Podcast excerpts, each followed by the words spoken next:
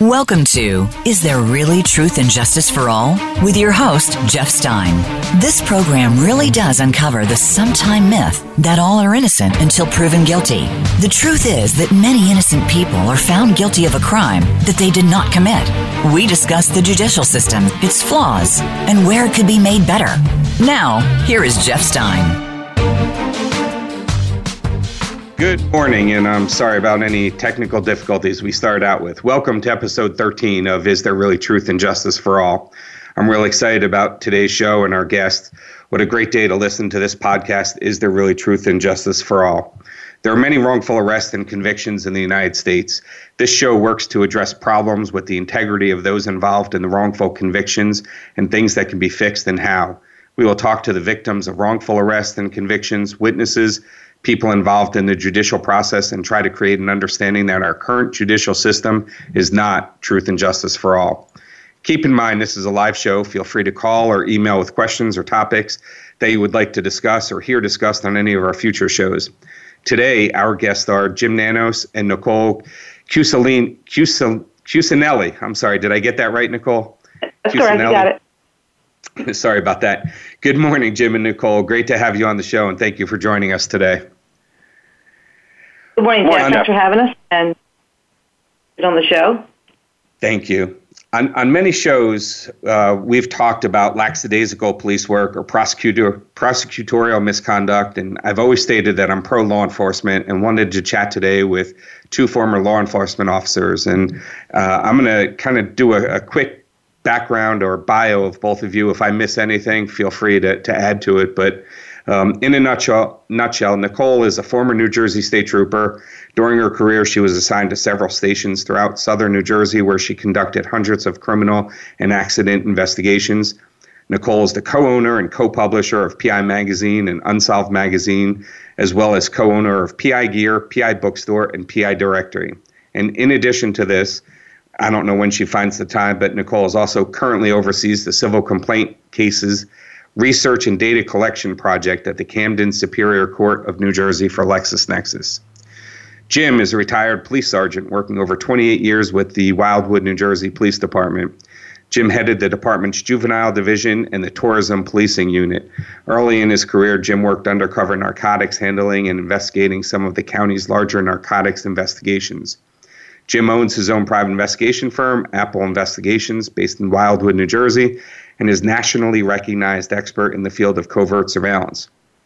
Jim is also the co-owner and co-publisher of PI Magazine, Unsolved Magazine, as well as co-owner of PI Gear, PI Bookstore, and PI Dir- Directory. With all the different things that you both do, can you share with the listeners what a typical or probably not so typical day or week looks like for each of you? Jim, you want you want to jump in first? Sure. Uh, well, it is a lot of hours, Jeff. I mean, we've got uh, Nicole and I have a lot going on with our businesses, and you know, it, we do a lot of conferences every year. We're on the phone constantly with subscribers, and that's basically Nicole handles that end of it and the advertising. Uh, it's it's hectic. It's busy. We're sometimes it seems like we're going in 15 different directions, and we always joke at the end of the day, you're you know you've been busy all day long, but you, it's it's hard to remember exactly what you did because you're just going in so many directions. So it's it's been busy, it's to say the least. Yeah, and I'll, I'll add to that. Uh, you know, we wear a lot of hats with, with this. Uh, it, it's really very much like when we were in law enforcement because you, you're expected to really do a lot of things and, and, and like I said, wear many hats. But you know, I make a joke and I say, uh, you know, for accountants, uh, April 15th is, is, a, is a tough day for them, but I feel like every day for us almost is the, uh, you know, the equivalent to, to the tax deadline because it seems like every time we turn around, we have a deadline. And uh, we're up against that, you know, with the, with the, with the PI magazine and, and uh, also now with, uh, with the new edition with the Unsolved magazine but uh, you know it's a lot of work, and uh, we're never short of being busy. Uh, but we're having a lot of fun, and uh, we're learning some things as well, and uh, hopefully we're doing a good job.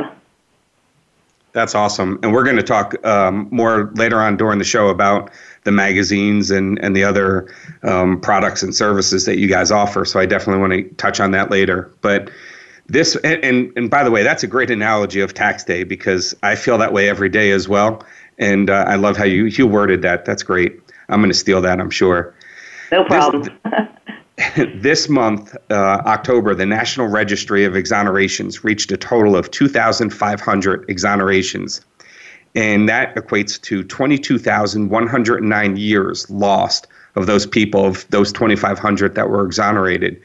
And of those, of those, 47 of them have spent 30 plus years behind bars, wrongfully convicted. Previous shows, I've mentioned that there are many wrongful arrests and convictions in the United States. And through this show, we try to educate and create an understanding for our listeners that the current judicial system is not necessarily truth and justice for all. We, we'd all like to believe that it is, but there's a lot of loopholes that cause these issues. And everyone needs to be aware it's it's a widespread problem in our country and it doesn't discriminate against race, religion, sex or nationality. Anyone can become a victim to the judicial system because of false or coerced statements, ineffective assistance of counsel, lackadaisical police work, prosecutorial misconduct, jailhouse snitches, deceitful witnesses, and even dishonest expert witnesses. And I'm sure there's a few I'm missing there too. And there's over 2 million people in jail or prison in the United States. And although there's no perfect formula that can be applied on how many are innocent, it's believed to be anywhere from 2% to as much as 10%. So that means even on the low end, that equates to 40,000 people, or on the high end, it could be as many as 200,000 innocent men and women who have been wrongfully convicted. And that doesn't even include those who have been wrongfully charged of a crime so those numbers are really much harder, much higher, because when they're charged with a crime, they can spend two years in jail just waiting their trial. So I'm happy to have both you, uh, Jim and Nicole, on the show. Is you both have a wealth of knowledge and experience with many of these issues from a different perspective than a lot of what we've talked about on previous shows. And I'd love to hear what you both think about wrongful convictions and how they occur and, and why, and um, what are some of your thoughts on that? And either Jim or Nicole, whoever wants to go first. Uh, I'll jump in.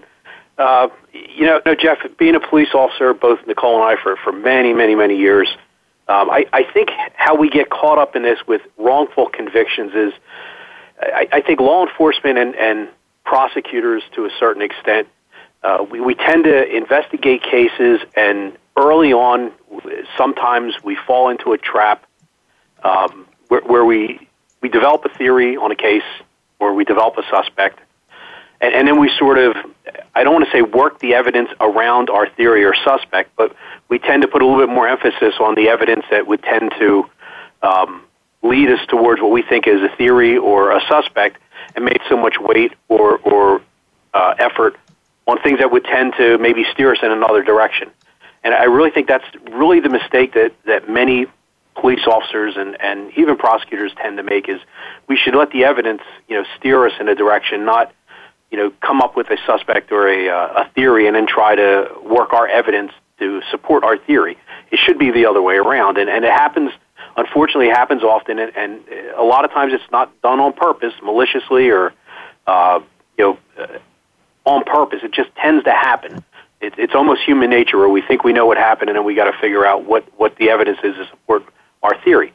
So when we when we handle cases and, and handling many major cases in my career, we, we really have to take a step back and you have to look at what the case is and work the evidence and let the evidence steer you where you need to go. And sometimes it'll steer in a direction that you may not think is the right direction. But the evidence is the evidence and it'll take us toward towards the truth. And, and, and that's what that's where I think we tend to make mistakes and it's hard once you start going down that path, um, maybe, maybe to turn around or put the brakes on. And I think ultimately, I mean, we all watch television, we watch those shows where Nicole and I are, are intimately involved in a lot of these cases where we're speaking to people on both sides in magazines, and, and we hear people that are in custody or incarcerated for very long periods of time. And, and when you look at it, you realize that I, I think if the brakes could have been put on early on in one of these investigations, or at some point, may, maybe they would have went in a different direction. But they, they start heading in a direction, you get that snowball effect and next thing you know, uh, somebody's in, in, in court, and ultimately they're in jail.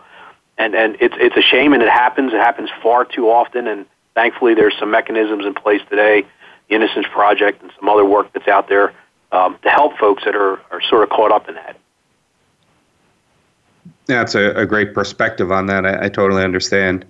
And Nicole, I'll, I'll just, uh, if I can yep. also kind of piggyback onto that, uh, and Jim knows this as well, and most, if any, uh, and one in law enforcement, and they talk about tunnel vision, uh, and that's sort of a theory where you, you get, or it's a it's a concept actually more of a concept where, uh, especially in law enforcement, where you get so uh, so fixed on a theory or, uh, or perhaps uh, an individual, and you know, in many cases, uh, it it fits. I mean, everything fits, and it points in in one direction. And then uh, you know you may find out, and of course, this is where due diligence comes in, and good investigating, and and vetting everything, uh, and, and being as thorough as possible. That you you find out that you know, it isn't it isn't that theory, or and of course the theory is always when I say that it's not just a theory; it has to be supported with evidence and and the investigation. But uh, it doesn't doesn't point to that to that theory or to that individual that you've been looking at. So of course you have to widen your scope. You have to always keep in mind to keep your scope very wide, uh, because then you find out that it's completely not what you thought. And in many cases, everything fits like a puzzle, and and you're almost like 100% sure, you know, this this is it. And uh, then when you find out, no, you know, we have something else, and, and I think there's a lot of pressure. I think you know we all always talk about that. There's there's pressure from the public. There's a high profile uh, crime, or uh, you know, depending what's involved. Uh, there's a lot of pressure to to have it solved. Uh, there's there's concerns with safety if someone's out there and committing crimes, and especially ones um, you know the very serious ones where there's uh, you know homicide or or sexual assaults, there's a lot of pressure and fear to get that person off the street. And I think that does pressure uh, police departments to, to, to, to make someone accountable, not as far as just accountability, but safety. And I think that can sometimes put a lot of pressure, and it shouldn't be, it shouldn't be that way. Uh, but I think sometimes that could land uh, the wrong person uh, you know, to a situation of incarceration and wrongly accused. I think that happens many a times, and we, we've seen that happen. I mean, we can we can look at plenty of cases, and you know this, Jeff and Jim, where this has happened. Uh, but you have to be really diligent, and if if you don't have what you need and you don't and you don't have it pointing in the right direction, you just have to keep working on it until you you, you get it right. It's that simple. Uh, you just can't close something out because it it fits almost 100%. It has to be 100% and, uh, and and that's really the way you do good police work. And if you don't have it, you don't have it. You just keep going, and, uh, and until you, you you get it you get it right, and you get the right the right individual. And if you don't, then you just keep going with it. That that was a, a great summary and a great outlook. I, I I agree with that, and I do see you know that's it's you're you're right where there's tunnel vision. I think one of the things that also happens is that that that tunnel vision is there and then it gets passed on to the DA's office because once once law enforcement finishes their investigation, they turn it over to the DA. And in in many cases that I've seen where that tunnel vision continues with the district attorney and it, it frustrates me and what I mean by that is that the prosecution has immunity in many different ways and for example if we as private investigators withhold information from our clients and it's discovered we could be held accountable and possibly lose our license and maybe even charged with a crime. But if a prosecutor withholds information, also known as Brady violations, they're protected by prosecutorial uh, prosecutorial immunity. So that tunnel vision, uh, that when when they put those blinders on and they say, you know what, we're already halfway down this road, let's finish. You know, let's let's just continue down that road instead of stopping and, and dropping the charges and moving on and going to that right suspect. They keep going and they're immune from that, which I would love to see a lot of that immunity changed. I think they need to be held to a, a higher account accountability, like us in the private sector and, and even law enforcement for that matter. Do you have any thoughts or comments on that? I, I agree with you, Jeff. I mean, that's really, in a nutshell, I, I, I hate to not elaborate on that, but I absolutely agree. I, I think a little bit of it is, uh, and I hate to say this, but uh, saving face. I mean, it's just mm-hmm. I don't know how any other way to put it, but I think once a certain road is is gone down, uh, they they uh, they can't pull back. And I, I, I personally don't see any reason for that. If it comes down to someone's um, life and their freedom, and if it's wrong, uh, you should just that's the right thing to do, and that should be able to be explained. But as we know in the real world, that's not what happens, unfortunately. Yeah, I, I have a case. I, I, know I've mentioned this on several shows. That's a, it's a death row case, and it's going to be featured on CNN Death Row Stories in the in the next in the near future. Uh, but we, I've been working on this case for almost six years, and I know that my client didn't commit this crime. I, I know who did. I advised the DA's office who did. It was it was in the reports, and you know they they they become very adversarial. And at this stage, when you're talking about a, a murder, a homicide, and somebody who's on death row, no less, all parties, it's it's not it's not a football game. You know, I, I mean, every team wants to win, right? But really, it should be both sides working together to find the truth. Because if my client, anybody's client, is innocent in that situation, one, you're looking at putting an innocent man to death for a crime he didn't commit. But two, that means even more, uh, well, I don't want to say more importantly, but that means that there's still the person who committed the crime is still out there, and all those different families are being a victim and, and um, because of that. So they really need to work together and say, let's reinvestigate, let's look at this, let's take this from another um, another perspective, another set of eyes, and if it is what it is, then then move forward. But you know, if there's those question marks, everybody should work together instead of being adversarial. You guys, um, I agree, Jeff, and and you know, a lot yeah. lot of cases there's just tremendous pressure. Um, I I've been, you know, in, in situations on, on on high profile cases or major crimes where there's tremendous pressure put on by the community, by uh, the the department itself, and from a lot of different perspectives, where you know, solve the case, solve the case, uh, make an arrest, make an arrest and and it's really easy to get pushed in a direction that, that maybe you wouldn't go if you had more time. And, and and that's what that's what happens in some of these cases as Nicole said to you start going down that road. And and in theory it's so easy just to say well stop and let's go in a different direction. But in the real world it's it's really really difficult to do that. And unfortunately there's there's a lot of a lot of instances where it just doesn't happen. Um, and and again from the outside looking in it, it would seem to the layperson it's it's so easy, but you develop a theory and you've got some evidence to support that theory or, or suspect, and, and you just keep rolling in that direction when, when really you should take a deep breath, stop, and, and we need to go in a different direction and, or take a break. Yep.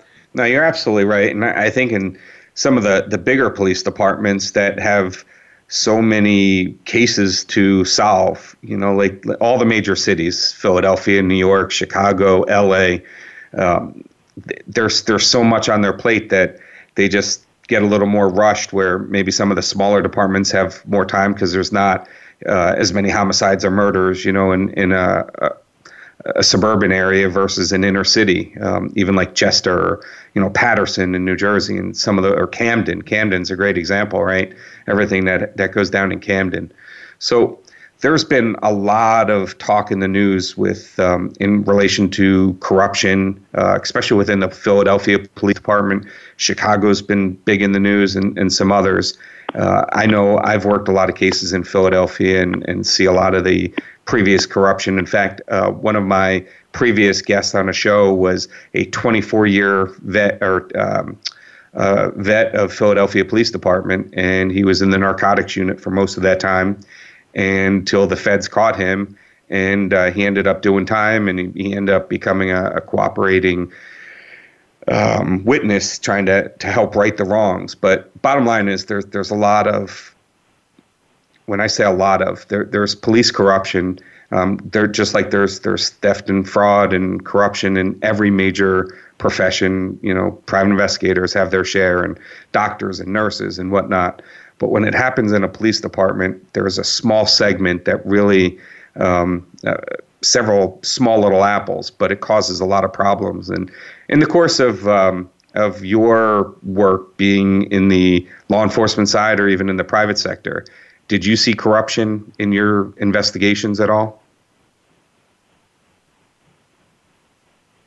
I'll, I'll jump on that one first. I, Jeff, I, I when I say when you say corruption, I, I've never once experienced and never even come close to experience a situation where one or you know two or more guys get together and say, "Let's frame this guy." You know, let's let's cook the books, or let's come up with some fake evidence, or let's mani- manipulate evidence. I, I, I've never seen that, and, and I've never even had any inkling that that's happened. And I, and I come from a relatively small police department where you know five or six detectives, and you're handling everything from homicides to sexual assaults to robberies. You're doing it all. Um, but I've I've never seen that. What what I, I tend tended to see more of is overworked losses. You know, big case comes doesn't mean the small cases aren't rolling in too, and and you're pressured to to do something and to get it done quickly because the case is picking up. Now, I, I have seen you know people call them bad cops or whatever you want to call it. Of course, just like you alluded to earlier, you know, there's there's bad plumbers, there's bad doctors, there's bad lawyers, there, there's bad everything. There's there's a small segment in every every profession that that tends to get themselves in trouble or, or not do the right thing, and, and and law enforcement is no different. Um, unfortunately, it's just in today's world we we tend to hear about that. You know, I'm sure there are plumbers and electricians out there that get in trouble for things, but you never hear about them on the news. You hear about the police officers. So you know, we, we try to patrol our own profession, we try to police our own profession, and you try to weed out um, those people that aren't the right thing or aren't following protocols or rules or regulations. And for the most part, I think the system does do that. There are mechanisms in place to identify those people and, you know, hopefully weed them out. But, you know, once in a while, they slip through the cracks, and they're the ones you hear about. So it, it, it's there. It, it's it, everywhere in every profession. Yep. No, I totally agree. And in this day and age, with uh, social media and the news, and you know everybody. I was just um, at a criminal justice career fair in um, at West Chester University on Monday, and there was law enforcement from around the state and, and um, neighboring states, and I was right across from a Delaware uh, State Police, and so you know him and I were talking, and he said, you know, every every everybody he pulls over now, they all have their cell phones recording, you know, and and they're all they're all being um, posted on social media. So you know they got to watch really what they say and how they say it, and you know it's it's like anything else. Do the right thing even when no one else is looking. You know, always do the right thing. So it just makes it much more difficult in this day and age with cell phones and social media and the news, and it's what sells the news, right? They don't want to hear about the plumber who got away with you know an extra 20 grand or i mean we get calls all the time and i bet you you do too um, for contractor homeowners who hired a contractor to do some work and they gave them a $5,000 um, down payment or $10,000. They did like $1,000 worth of work, dropped off some two by fours, and they're gone. They can't find them. So we get hired, you know, trying to find them, and you find out that there's judgments and liens against them, and you know they keep changing their names, but that's not in the news. You're absolutely right. Yeah, Jeff. Uh, you know, I, I personally as well. You know, thank God I've never been exposed personally or you know on, on the job uh, to to correct corruption directly. And uh, you know, I'm, I'm sure for many officers that are faced with that, or, or you know, sometimes it just it's just there, and you're you're in the middle of it, and you really have to rely on your, your proper training and, uh, of course, ethically and more morally what the right thing is to do. I can speak for Jim. I know Jim very well, and I can speak for myself. Obviously, that if we uh, we're ever in that position, I, I know for a fact we would do the right thing, and, and it is what it is. I mean, no, no matter how that comes down, uh, that's just the way the way we work. And uh, but you know, I think for there's a lot of pressure for many officers, and and some fall victim to that situation, and it, it happens. again, I'm thankful I, I've never been directly exposed to it in you know where I worked. I know that it's it's happened, and I'm sure in Jim's department as well. But uh, like you said, it happens everywhere. Uh, there's there's bad apples everywhere. Unfortunately, it shines a, a very negative light on the on the whole department or the whole outfit, and even law enforcement as a whole. But uh, you know, you just have to stick to your guns and do the right thing, and and um, that kind of weeds out the the good from the bad, I suppose. But uh, it's a I would I would imagine it's a very tough situation to be to be faced with that if you find yourself in that situation.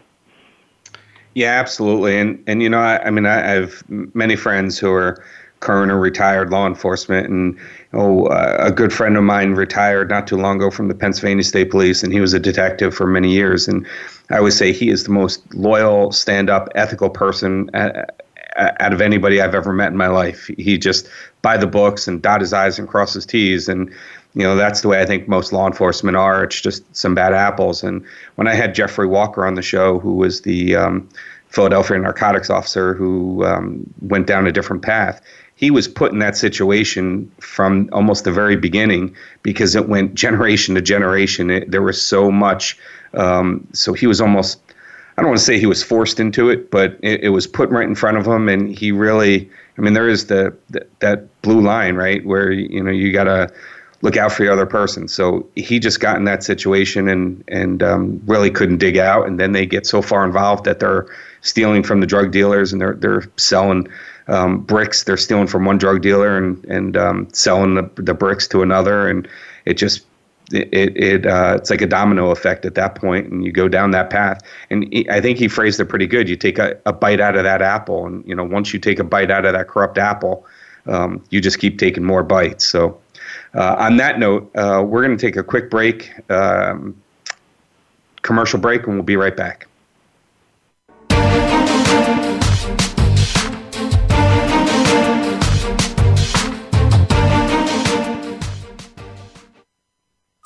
Streaming live, the leader in Internet talk radio, voiceamerica.com. ELPS Private Detective Agency is here to provide you with security and investigative services. Our specialties include criminal defense, surveillance, security consulting, loss prevention investigations, and more. ELPS Private Detective Agency is a dynamic team of professionals with over 30 years of experience. No case is too small, too large, or too difficult. We're licensed, bonded, and insured. Visit elpspda.com on the web or call us at 877 See That. ELPS Private Detective Agency. Fighting theft, fraud, and crime, one case at a time. PI Magazine is the most respected magazine of the professional investigator, featuring stories and articles on current topics and issues written by professional investigators and leading experts in the profession. Real equipment reviews from top surveillance investigators with years of experience. PI Magazine offers investigative tips and practical advice for the newly licensed to the seasoned veteran investigator. Catch up on recommended sources, vendors, and professional services. Don't miss a single issue of PI Magazine. Subscribe today at PIMagazine.com. Ask the experts. Call toll free right now 1 866 472 5787 and ask our All Star team to answer your question. That's 1 866 472 5787. Thank you for calling. VoiceAmerica.com.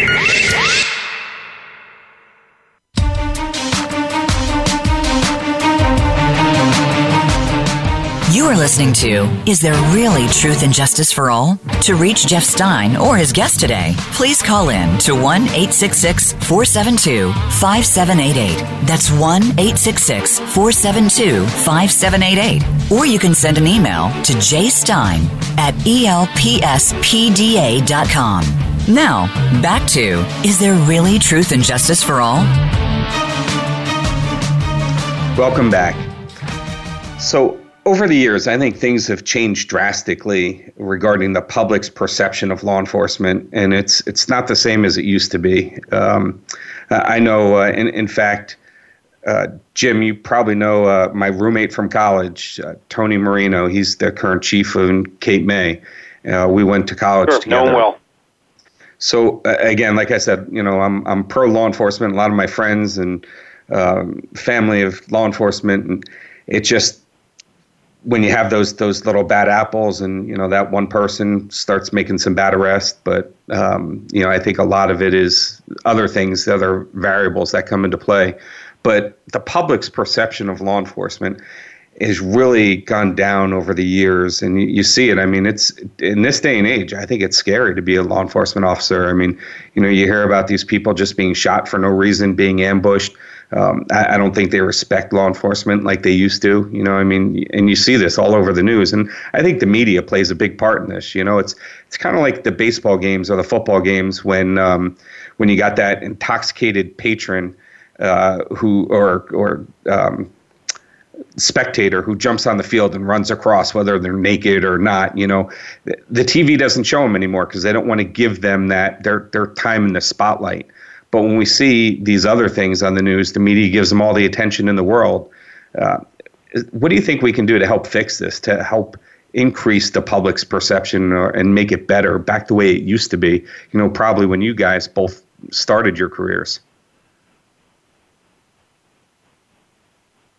That's, well, I, you know, I think. Jeff, Uh, I'm sorry. Go ahead, Nicole. You were, you, were you speaking? Go ahead, Nicole. Nicole, you go. You go first.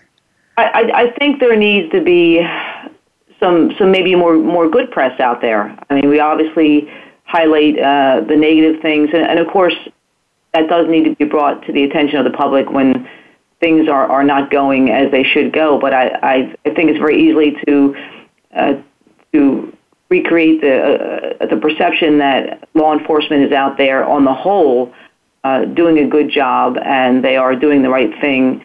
I, don't think that we see so much of that, uh, and I don't know if there's there's a way that we we can see that. I mean, there's probably a whole lot of that going on.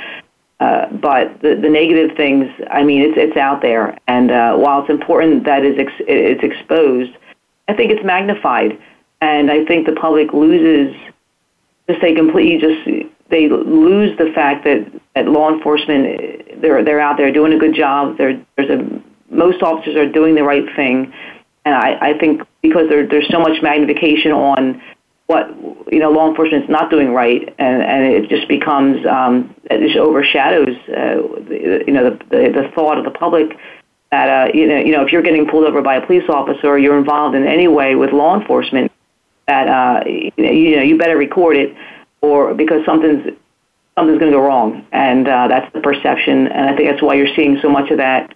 And of course, because so much of that's happening, anything bad that's happening out there is going to is going to get caught up and it's going to get uh, exposed and magnified to a very large degree. Yep, Jim, you want to comment on that? I agree wholeheartedly. I my first year as a police officer was 1982, um, so I, I I've been many many years and changes in law enforcement from a time when we didn't even have portable radios for every police officer. Um, you had to hit call boxes to let them know you're okay. Uh, I, I, I lived through the, the uh, advent and uh, use of cameras from no cameras to cameras everywhere. So I, I've seen the changes, and as, as Nicole said, it's, it, the perception of, of what law enforcement does and the perception of the average police officer out there. I, I think the media, and it, it's really easy to blame the media for everything these days, but um, I, I think it's it's so things happen, and, and the media tends to, you know, I, I don't want to say exploit it, but maybe sensationalize it uh, you know, when I was growing up, there were three news channels. That was it. Now there's there's dozens of them, and and their ratings, their TV shows, they they sensationalize things. They they have to sell airtime. They have to sell commercial time, and everybody loves a good story. So a lot of these things and are, are put in the story format where where people uh, get involved in it, and they they immediately form opinions based upon how a story is being presented in the news or through social media, and that's not always accurate.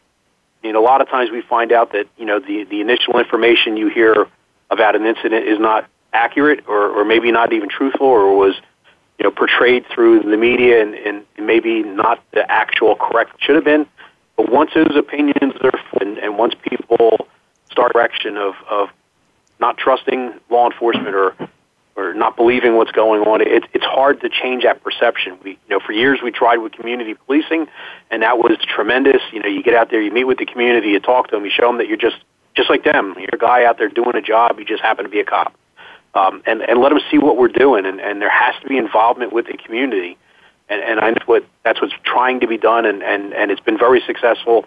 And I think we need to do more of that. I mean, there has to be more involvement with the community and and and and different social groups, and and letting them know what what we face every day, and how you have to make a split second decision that could affect the rest of your life and the rest of somebody else's life uh, in, in literally a split second. And, and people, you know, some people can't decide what they want to get at the supermarket, and and we have to make life and death uh, decisions in in milliseconds. It, it's it's a hard job to do. It's really easy to second guess. And, and and that's what I think the big problem is. People just don't have a really good understanding of what law enforcement is, what police officers do. We, we draw our impressions and our opinions based on television, and and we all know the shows that are on television. I'm, I'm not even allowed to watch them anymore because I sit in the in the living room and I yell at the TV that that's not the way it works. That's not what happens in the real world. And and but it's it's sensationalized and people they draw that they draw that opinion. You know, everybody thinks you get DNA from everything. You you can you know in 30 seconds you can find out what everybody's done their entire life and it's not the reality. But people think the perception it becomes reality and they think that's what happens. And on the other side of the coin, they think all cops are, are either bad or they're all uh, you know lying or they're all killing people or, or whatever. They go go to work every day, can't wait to shoot somebody. I mean, you know, whatever. But it's not truth. But it, it's the perception, unfortunately. I, I, I don't know how that how that can be changed easily. Yeah, I don't if I could just jump in real quick, and yep. uh, I'm sure again, Jim, you will agree with this, and, and, and you too, Jeff. If if you just turn on, uh, God, if you belong to Facebook or uh, Instagram or any of these social media uh, sites, you just turn them on, you'll notice that uh, you know everyone is recording something, and uh, of course, you know, forget the media. Th- these things go viral. I mean, there's thousands of hundreds of thousands of people that, that view this on these on these sites. If I, again, I can name those. Um, but I also noticed that it seems just and what I'm seeing going on today is that the, the public already has an immediate uh, defensiveness against the police uh, and law enforcement and, and their just their interactions. And you can see it everywhere. It's it's almost as if they're they're immediately defensive. They're expecting something to go wrong, and they're you see a lot of questioning uh, and, and a lot of uh, I don't use the word aggressiveness, but almost as if uh, you know, they're calling upon their rights, and they're they're you know back in back in the day, you know, you would interact with someone, and they would be they usually would be co- cooperative right away uh, because let, let's find out what's going on here. We're just kind of talking here, and we're we're just we're just seeing what's going on. We're working together here. We're trying to help you, you try to help me, whatever. Uh, it's it's a just a light interaction and we take it from there and, and you, you act upon what comes your way as far as what develops during the interaction. But today, it seems as if the public, they're immediately on defensive and they're saying, I'm not working with you, I'm not telling you who I am, I'm not giving you any information. And that just sets up a really uh, already sort of a, a caustic situation for both parties. And then again, depending on how that goes and how the officer handles it, in some cases they don't handle it so well. Maybe it depends on again. It goes back to your training, and, and I will give officers a lot of credit because a lot of them have a huge amount of patience, huge um, beyond what even some are required to have, calling for that situation. But uh, if you, I don't know if you agree with that, but I, that's what I'm seeing today going on is that the general public, and, and I'm not saying it's not warranted because they're already imagining the worst case scenario. They're, they're going right to, uh, you know, this isn't safe, and I'm going to be in a really bad situation. It's going to go from zero to 100 really quickly. And they're already immediately on the defensive, where in many situations that they don't need to be. And it, it could turn out just fine, but it's already just a, from the from the beginning. It's just already a negative interaction, and it's it's because I think that's because of the perception. I, I believe you would probably both agree with that because that's what you're seeing today. I, I, agree. I think I think you summed that up pretty well. And you know, one thing I will see will say that I'm, I'm, seeing as well as a lot of police departments are they have their own um, um, marketing folks or media folks, and, and they're putting out uh, Facebook videos and Facebook um, trying to spin a different light, you know, with all the negativity out there. In fact, West Chester Borough, um, where my office is located, their police department they they're posting funny stuff and and um, educational and and neat stuff for the community on their Facebook page all the time. And just the other day, they had on if you guys remember that scene from the Beatles where they're walking across the street, I think it was the cover of their, their one of their albums um, where they're walking and one of them has their shoes off. So West Chester. Yes, exactly. Thank you. So West Chester Borough Police were trying to do kind of a like a public service announcement. Um, West Chester Westchester is a, a college town. Um, there's there's 34 bars and restaurants in, in like a, a one mile uh, one mile square radius and so there you know people are cutting in and out of the streets and traffic and whatnot so they're trying to educate people on how to walk in the walkway so they simulated the beatles um, and uh, posted that on their Facebook. It made its way to the to the news, to Fox News, and um, one of the guys that the, the guy last in line is uh, a friend of mine who I coach football with. So it's pretty cool to see that one of them took off their shoes, so he's barefoot in the walkway, and you know that's trying to. I think Jim, a, a lot of what you were saying is you know that they're just like us. You know, I mean, cops are people, and you know they're they're trying to have a good time and educate people and try to put a, a positive light on it. So I think there's a lot of things that police departments are doing now from a marketing standpoint, trying to counter a lot of that negativity, and and hopefully that'll that'll work. Hopefully that'll help because we all know it. You know, it's it's needed for sure. It it's hard to combat though, Jeff, because I mean, if you just watch television, watch any police or law enforcement show, and it's hard to find a show where a police officer doesn't shoot and kill somebody, at least one person. Right. I mean, you look uh, at you, some shows, and, and the, the perception could easily be that every day you go to work, you're killing somebody. I mean, every show you watch, the police officers are in shootouts, they're killing people. You know, it, it, it's nonstop. And, and, and again, people maybe even subconsciously start to believe that that's what happens or that's what we want to happen. And, and as Nicole said, it, it makes every, every interaction becomes, you know, it's, it's not start at zero, it's, it's start at 100 and see if we can work it backwards. It's completely opposite of what action should be. Uh, you're absolutely right, and you know, and and I think it goes to even greater depths where even our youth are playing these video games that are you know anti-cops. They're killing people. I was watching.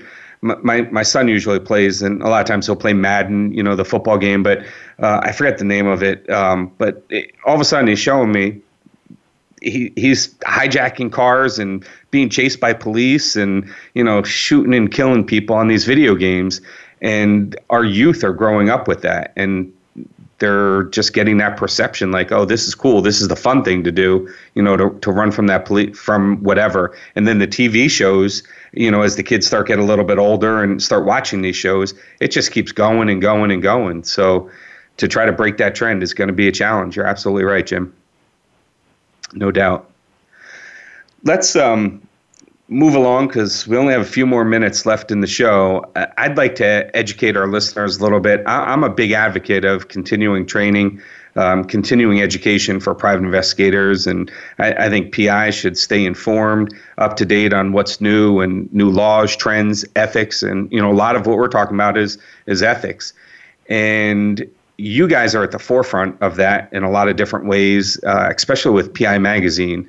So, can you educate the listeners a little bit about your products um, for private investigators, and not only that, a, a, new magazine now for private citizens that have an interest um, in uh, crime fighting and solving cases? So, uh, I, I, know you own and operate uh, a lot of these um, premier magazines, and which uh, PI Magazine to me is a valuable tool in our industry that provides news and education to our profession uh, on a regular basis. And uh, I'd like to have you educate them a little bit about the magazines and some of your other products. Jim, you want to take the uh, the PI magazine, and I'll discuss the unsolved. Sure. So, so Jeff, you know, PI magazine is is is a, a it's a reference guide. It's a tool um, that we use in our profession. Uh, we try to we try to publish articles and and uh, things and, and uh, stories that the private investigators can use and relate and help them better better themselves professionally. Um, there's always a topic in there uh, where somebody can learn something. Uh, every single issue. That's how we're approaching that that magazine. We're approaching it as a reference guide, not a story platform to tell a story. Although we do we do put a lot of features in there, but it's it's more along the lines of a reference or a uh, almost like a trade magazine for for professional investigators, and and we're trying to you know help folks out and try to give them a one stop uh, source for information. Uh, whether it's equipment or training or conferences, you know, you're saying how to how to how to make yourself more efficient is, is you know and make yourself a better private investigator or professional investigator is join an association. Guys have to join associations and, and network and, and, and get that continuing education that's offered. You, you can't just retire from law enforcement or get a private investigator's license and stop there. It's, it's a non-stop learning uh, uh, situation. You have to continue to train and learn. Right, and, and, I, uh, and like Jim says, uh, um, going back to what you had addressed in, in your in your uh, in your question, Jeff, it's a resource magazine, but of course we absolutely address articles on ethics, and uh, we also have a section uh, Investigating Innocence, written by Bill Clutter. And um, we do address all those issues in this as a resource magazine. So we're keeping the PIs pretty much abreast of, of, uh, of everything that's current and, uh, and the right thing to do and how to handle investigations properly and diligently. And of course, we have a section on uh, her improper incarcerated and, and now free after many years. Uh, as far as the Unsolved magazine, little bit of a different flavor. Of course, that's for more of a, the, the general public demographic, uh, not just the PI, more the citizen detective, and of course, we focus on the uh, unsolved cases, missing persons, and, and cold cases. And as a matter of fact, as you know, Jeff, we were we were honored and happy to uh, have your article. Uh, in the, uh, the the debut issue of Unsolved magazine, which which came out the, the June of 2019, it's called "Is There Just I'm sorry, is there really truth and justice for all? That was the article, and of course we also featured your your podcast uh, as well. We, we uh, I mean that's what it's about. I mean that this magazine Unsolved will focus even more on these types of cases where uh, those are wrongly accused and, and uh, the investigating innocence types of cases, uh, along with the cold cases, the missing persons, and, and the unsolved cases. So we, we have a, a great way to get that out there even more in in the unsolved and uh, you know we're, we're excited about it. It's a lot of work, but we uh, we can we can kind of hit masses, you know, the the PI side, and then the, and then the, the civilian and and public, uh, you know, the the on, with the unsolved magazine. That's awesome, and and I appreciate that. The um, writing the article and and having that article. Um, featured in your magazines really is what inspired me to start this podcast and try to get it um, more knowledge and awareness about wrongful convictions and because they do exist obviously. Um, so and, and I, I may cut you off jeff but i left that out uh, for listeners. We that that article was also featured in pi magazine. So it, it's a fit for for both uh, you know the, both magazines. It, we, we featured it in in in, uh, in pi magazine and we also featured it in the unsolved magazine. So it, i mean it's it's there's nowhere where it doesn't it doesn't apply and uh, I mean, it, it was received very well. On, I will tell you, it was received very well on both ends. Well, thank you very much. I, I appreciate that. Our time is almost up, so we only have a minute left uh, in the show before we close. Can you guys tell us what's the best way for clients to reach you? And and I guess that's kind of um, twofold. One, because Jim, you, you do have um, your own investigation company, and then there's also PI Magazine and Unsolved and um, and all the others. So, uh, Jim, what would be the best way for people to reach out to to you guys um, for various platforms?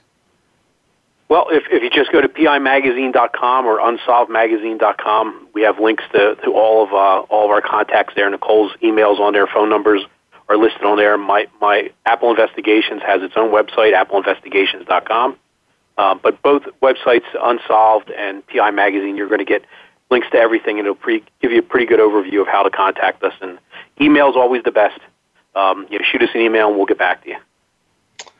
And, uh, and the great thing, Jeff, is that uh, you're going to get us directly. I mean, if you call in to the office, uh, usually one of us or pick up the phone, so you don't have to go through a menu system or layers of folks. Uh, we're, we're pretty easy to access and reach. Now, I'm not, I'm not encouraging everyone to call in because we are really busy, but we will get back to you. Uh, we personally handle uh, calls and emails, so you're, you're going to get really a direct contact from from either one of us that's awesome. And I, I um, utilize your products, your magazines.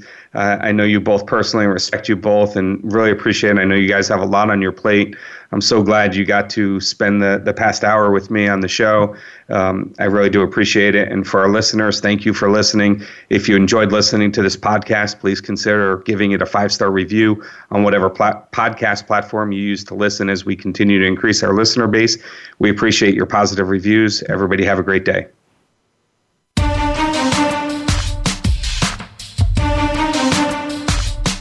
Thank you for listening to Is There Really Truth and Justice for All?